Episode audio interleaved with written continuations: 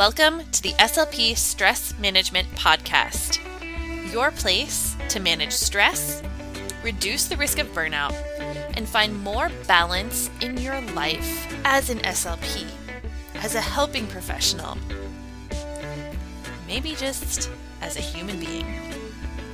I'm your host, Jessie Andricks, and today I am going to share with you a few things I learned in yoga teacher training that surprisingly helped me as an SLP.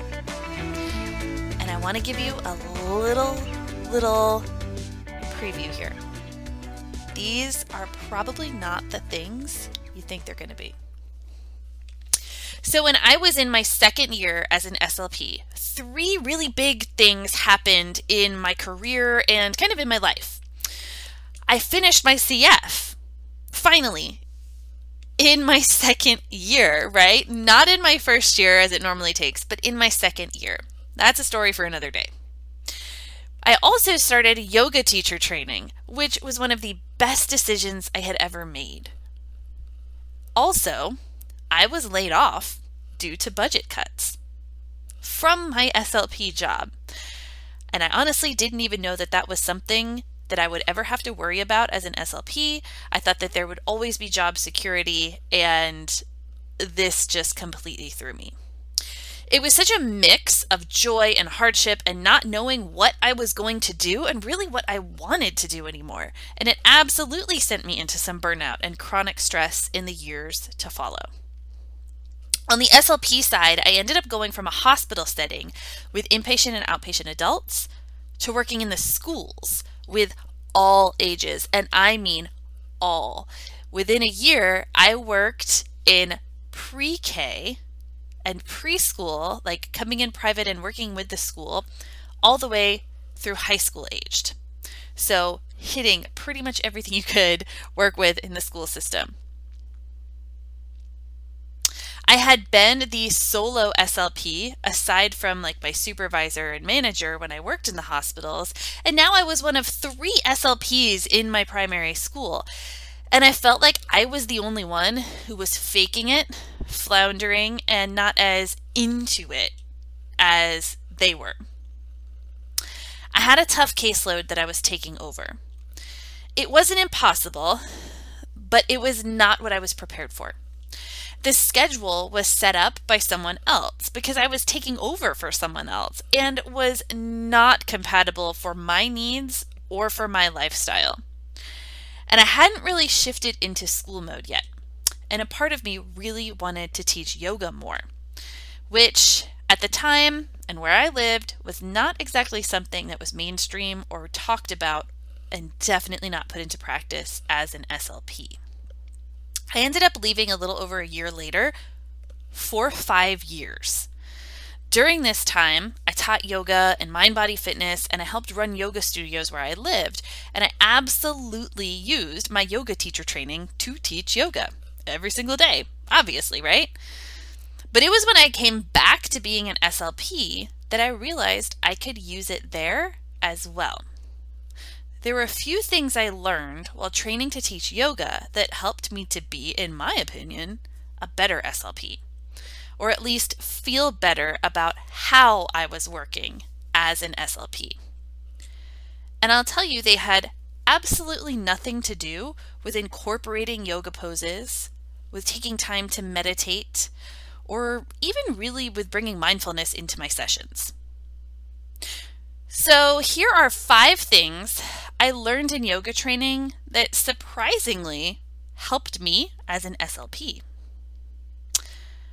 All right, the first thing I learned is that you can't look at someone's face and tell if they are enjoying or getting anything out of the experience or the class or the session. When I was going through yoga teacher training or YTT, one of the things that the current teachers would share over and over again was that you can't look at someone and know what they're thinking or feeling during the class by the look on their face. They might be smiling and seeming to enjoy it, but internally they are cursing at you, or they're thinking, Why did I bother coming today? This is the worst class I've ever taken. I do not vibe with this teacher. Or they might be scowling, frowning at you, but only because they are working through something or they are concentrating and they are fully soaking up and enjoying the experience. So I heard this and I thought I was prepared for it. But then I really, really learned this firsthand in my very first class that I taught.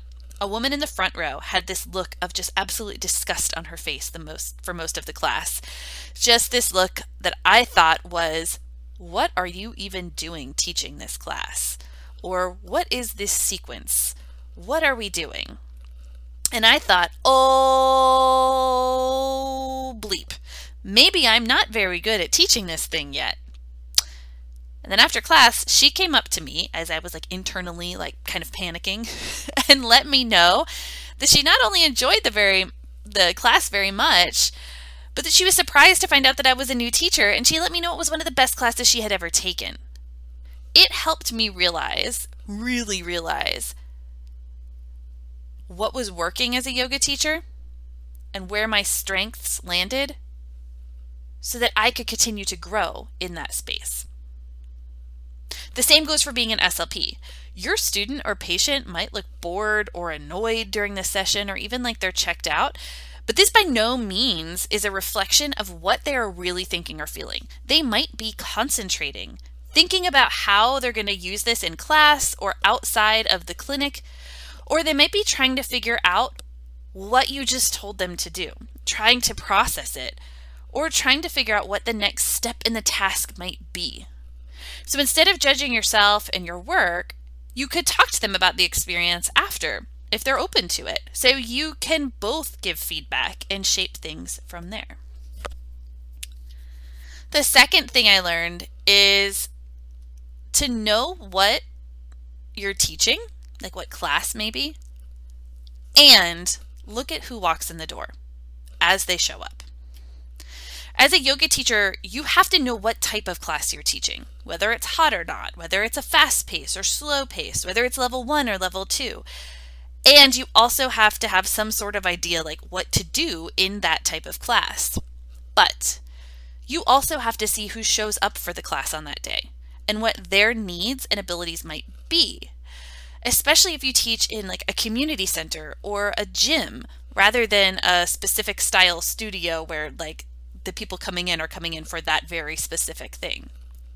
It might be labeled as a more advanced class that day, but if that's the only yoga class that's on the schedule for that day or at that time, and the students are not advanced or they walk in and are exhausted and tired more than usual, then you're going to have to tailor it to them a little bit and what they need for that day. That's how you get the most out of it. And this is what happens when you work with humans having a human experience. So the same is true for speech therapy. You can plan a little, and you should plan a little. Know the goals for who you're seeing, but also see how they are when they show up. You might have to make some adjustments or maybe grab a different or new resource to use if they're tired that day, if they are energized beyond measure, or maybe they're hungry or grumpy or being human in some way. Having this flexibility, no yoga pun intended there, will take you far and help them more in the long run. Number three, and this is one of my favorite things, and I use this all the time, still as a yoga teacher, and definitely as an SLP. Having a Rolodex, and that is in quotes, a Rolodex of poses or resources is a better strategy than planning it all out exactly. So here is a secret. I do not plan yoga classes. I do study what I need to know if I'm teaching like a new format and know like what it's going to be and maybe at first I do have to kind of map out what I'm doing. But pretty much I did not plan a single yoga class for years, and I rarely do now. There were no lesson plans or sequences after those first few classes I taught, and I, and I had no lesson. There were never any like full blown lesson plans. I never felt lost though, or stuck, or like I wasn't giving it all, or that my students would leave with less because of it. I actually felt much more present and in tune because once I knew the class style and practice or planned a class or two, I relied on the advice from one of the yoga teachers from my training. Instead of planning out precisely, think about having a Rolodex on file of how it all goes together. So, um, you know, if you're not familiar with the Rolodex, because I don't even know if anybody uses them anymore, back in the day, this was that like file that you could keep and, and it kind of was like circular, but you could like flip through it and find phone numbers for people because we didn't have cell phones back in the day. Um, and so if you were like in a business or, or, you know, needed networking and connections, you would have in this Rolodex there, not only this person, you know, listed by groups or alphabetically, but you'd also have some, you know, things on there about like connections, who they were connected to or who they worked for or where they lived, but something about it that could take you to the next step or the next person or the next thing. So this Rolodex was like a file to flip through in your mind where you could pull out a pose and then see who it was connected to. What other poses could you link to it and how could you build from there naturally and often in the middle of teaching a class? So it meant like really and truly understanding how these things work together rather than just like what you wrote down on the sequence on your paper. And it helped to make adjustments for who was in the class that day. And in reality, it looked like knowing the style of the class, so how the format flowed, and then choosing a pose to work to or to try or an area to focus on and then building around it as you went. As an SLP, this is the most helpful advice I was ever, ever given. It saved me from over planning and prepping and feeling stressed to do more. And because the over planning does not come naturally to me, it helped me loosen the guilt around not spending hours before and after work plotting out each day and creating lesson plans for it. What it gave me was the insights to look more at what I was working on, what that goal was really for, and how to find a way to use it no matter what materials I had on hand, no matter what I pulled off the shelf or website or what that student requested to use that day. It brought humanity back to it. The fourth thing I learned is that something is better than nothing. Or you could think of it as like any bit counts for something. So it doesn't have to be all or nothing each and every time. There were so many times that I wanted to share so many poses to like hit every part of the sequence exactly or every part of the body get the hips twists folds standing stuff seated stuff core back bends shavasana and it just didn't happen and it might have been time management for sure at times with with myself but it could have also been that the students needed to linger in a pose longer than I had planned, and it was okay. The students still got a lot from it and maybe got what they needed, which was better than hitting every piece exactly or making sure that every single part of the sequence was there. While it is important to try and get as much as you can and to work towards the goals you have in front of you for your students, there are times when it's just not going to happen. Again, it's part of working with humans. You have plans, and they are living creatures, and they might not always match up. So even if you end up spending the sessions talking together, or laughing, or not focusing on the specific activity you had planned, it is okay. It is worth it. Because that day, you might be the only kind person they run into or the only time they feel they can talk or share or try to communicate safely, or the only moment they laugh, or you might be the only person who smiles at them. And this is huge. It is so important, and it does absolutely make a difference towards helping them to improve their well being which is the ultimate goal. And number five, this is also one that I use and remind myself of all the time as a yoga teacher and as an SLP. No one will know if you make a mistake or if it doesn't go as planned. I still have dreams, and let's be real, nightmares, sometimes that I get up in front of the class to teach and I totally forget what to do. And I spend the hour trying to remember until the time runs out. And then they've just been standing there talking, never doing anything, never doing the class because I've been trying to figure out what to do the whole time. It's super fun. It's a very relaxing way to sleep.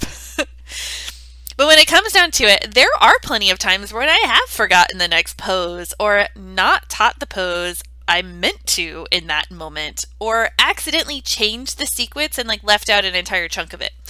And a funny thing happens. No one notices or cares. And sometimes it works out better than what I had in mind anyway.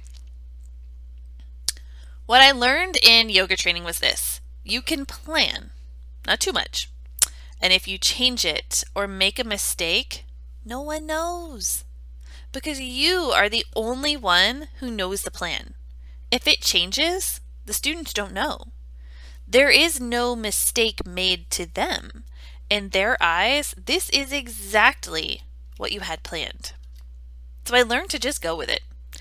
As an SLP, this is hard to do because perfectionism is strong in our field and judging and critiquing yourself is commonplace. But if you have an activity or you're trying to work on something and you accidentally like do it quote unquote wrong, no one knows. It is okay that you shifted your plan by mistake. Your students and patients will experience it as what you meant to do that day and they most likely won't notice. And here's the best part they will still get something out of it simply because they are there with you, an SLP, doing speech therapy. Mistakes happen. It's okay to do. And you can usually learn something or maybe even find a new therapy tool along the way. While I did also learn some cool yoga tricks and tools to use in sessions, and some ways to be more mindful as a practitioner of yoga and an SLP, these are the big things that I learned that helped me to grow, to be more comfortable, and to start to enjoy being an SLP. And truthfully, they are what helped me feel most connected to my work and, more importantly, to who I was working with. So, which one of these surprised you the most? I'd love to hear which one it was and how you might try and use some of these in your SLP sessions. You can send me an email, leave a comment below, or share it on Instagram. Send me a direct message at Jessie Andricks. Or again, you can email Jessie at jessieandricks.com and let me know. Thank you so much for tuning in today with love and light. Thank you for being here. Hey, it's Jessie here, and I have a question for you. Would you like to stop micromanaging your stress and feeling like you have to avoid and control it, and instead build some resilience to it? If so, I hope you will join me and check out the monthly workshop series, The Resilient SLP. Each month, we dive into a topic that helps you to learn a little bit more about truly managing stress, but also about building resilience around the stress that you face. Because, let's face it, stress is not going anywhere. And there will always be some kind of stress in your life, in your work, and in this field. So if we could build some resilience to it, then you will have the tools you need to not get weighed down and stuck when that stress hits. You can check out more below and send me any questions you have, and I cannot wait to see you in this workshop series.